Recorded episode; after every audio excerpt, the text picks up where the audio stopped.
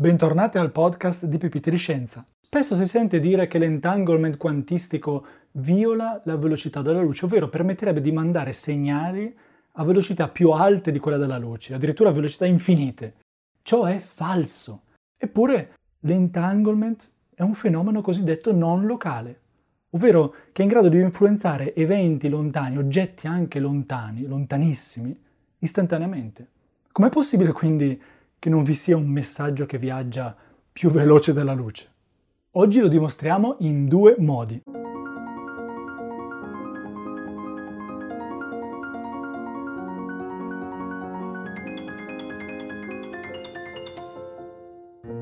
Ecco la prima dimostrazione.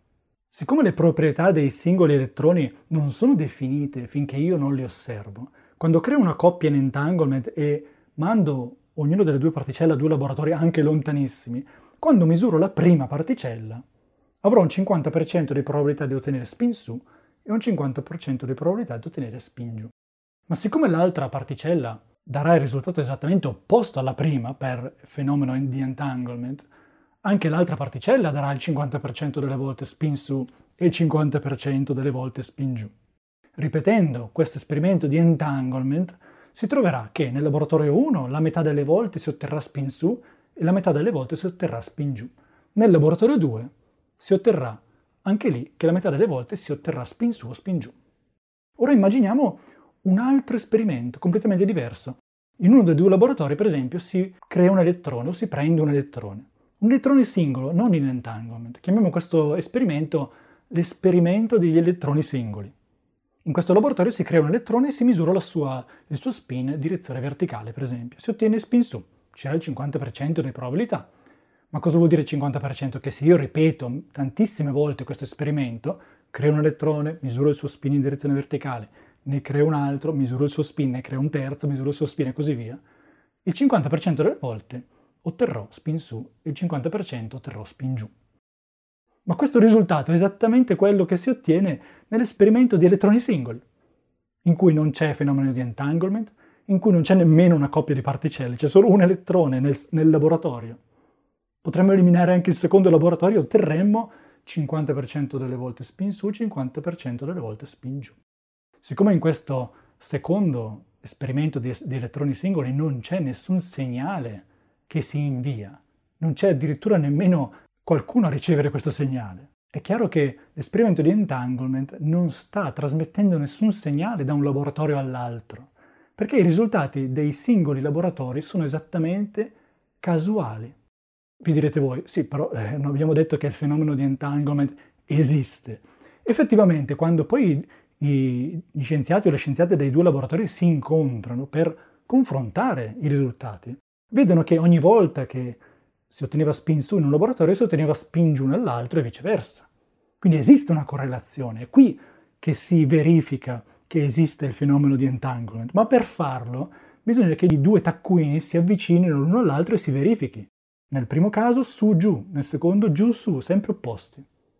Per farlo bisogna mandare un segnale, bisogna che gli scienziati o le scienziate camminino fino all'altro laboratorio per far vedere i risultati del loro laboratorio, o che facciano una telefonata, i mandino un piccione, tutti i messaggi che si mandano a velocità più basse di quella della luce.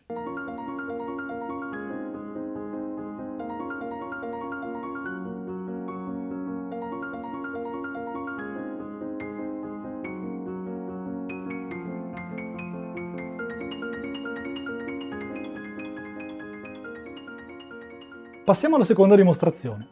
Qualcuno di voi potrebbe dire: nel 1964 John Bell propose degli esperimenti per verificare se esiste veramente questa azione spettrale a distanza, questa azione non locale. Ed effettivamente quest'anno si assegnarono proprio i premi Nobel della fisica a 3 fisici sperimentali che nel corso degli ultimi decenni dimostrarono sperimentalmente che l'entanglement è un fenomeno reale.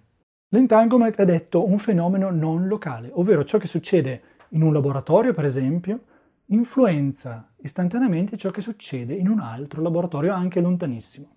Ora dimostriamo che questa non località non implica che si possa inviare un segnale più veloce della luce. Nell'esperimento proposto da Bell Quando due particelle vengono inviate ai due laboratori, ognuno dei due laboratori decide in modo casuale in che direzione osservare lo spin di ognuna delle due particelle. Per esempio, si può osservare lo spin in direzione verticale, si può osservare lo spin in direzione orizzontale o nella terza direzione perpendicolare alle altre due.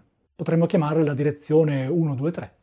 Quindi io creo due particelle in entanglement, le mando ai due laboratori anche lontanissimi, il primo laboratorio sceglie a caso direzione 1, ottengo spin su, l'altro sceglie a caso direzione 3, spin su. Si creano altre due particelle, si mandano ai due laboratori, il primo laboratorio sceglie a caso direzione 2, spin giù, l'altro laboratorio sceglie a caso direzione 2, spin su, e si annota in ognuno dei due laboratori quello che succede. Dopo aver effettuato un grandissimo numero di esperimenti, si raccolgono i risultati. Risulta che il 50% delle volte i due spin dei due elettroni sono opposti e il 50% delle volte i due spin sono in direzione uguale, su o giù per esempio. Ora immaginiamoci un altro esperimento di elettroni singoli come quello precedente. In ognuno dei due laboratori si crea un singolo elettrone, non in entanglement. In ognuno dei due laboratori si osserva lo spin di questo elettrone in una direzione casuale e si annota su, giù, giù, giù, su, giù, eccetera. In ognuno dei due laboratori abbiamo una lista. La metà delle volte circa avrò ottenuto spin su, la metà delle volte avrò ottenuto spin giù. In ognuno dei due laboratori, sui loro elettroni singoli.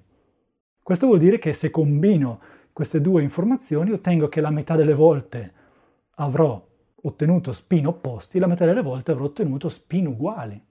Ma questo risultato è esattamente quello che si ottiene nell'esperimento di entanglement. Quindi, siccome nell'esperimento di elettroni singoli non c'è nessun segnale inviato perché sono esperimenti indipendenti, che non si parlano, non c'è nessun messaggio speciale inviato nell'esperimento di entanglement, non c'è una struttura speciale codificata negli esperimenti dei due singoli laboratori nell'esperimento di entanglement.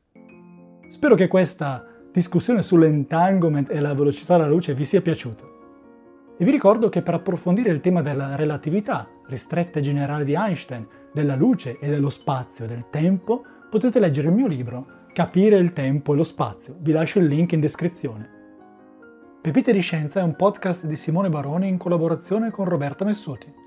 Pepite di Scienza è anche un canale YouTube. Se volete contattarci, la nostra mail è podcast@pepitediscienza.it. Grazie per l'ascolto e se vi piace il contenuto dei nostri episodi, vi invitiamo a lasciare una valutazione positiva, a condividere e seguire il podcast ogni lunedì.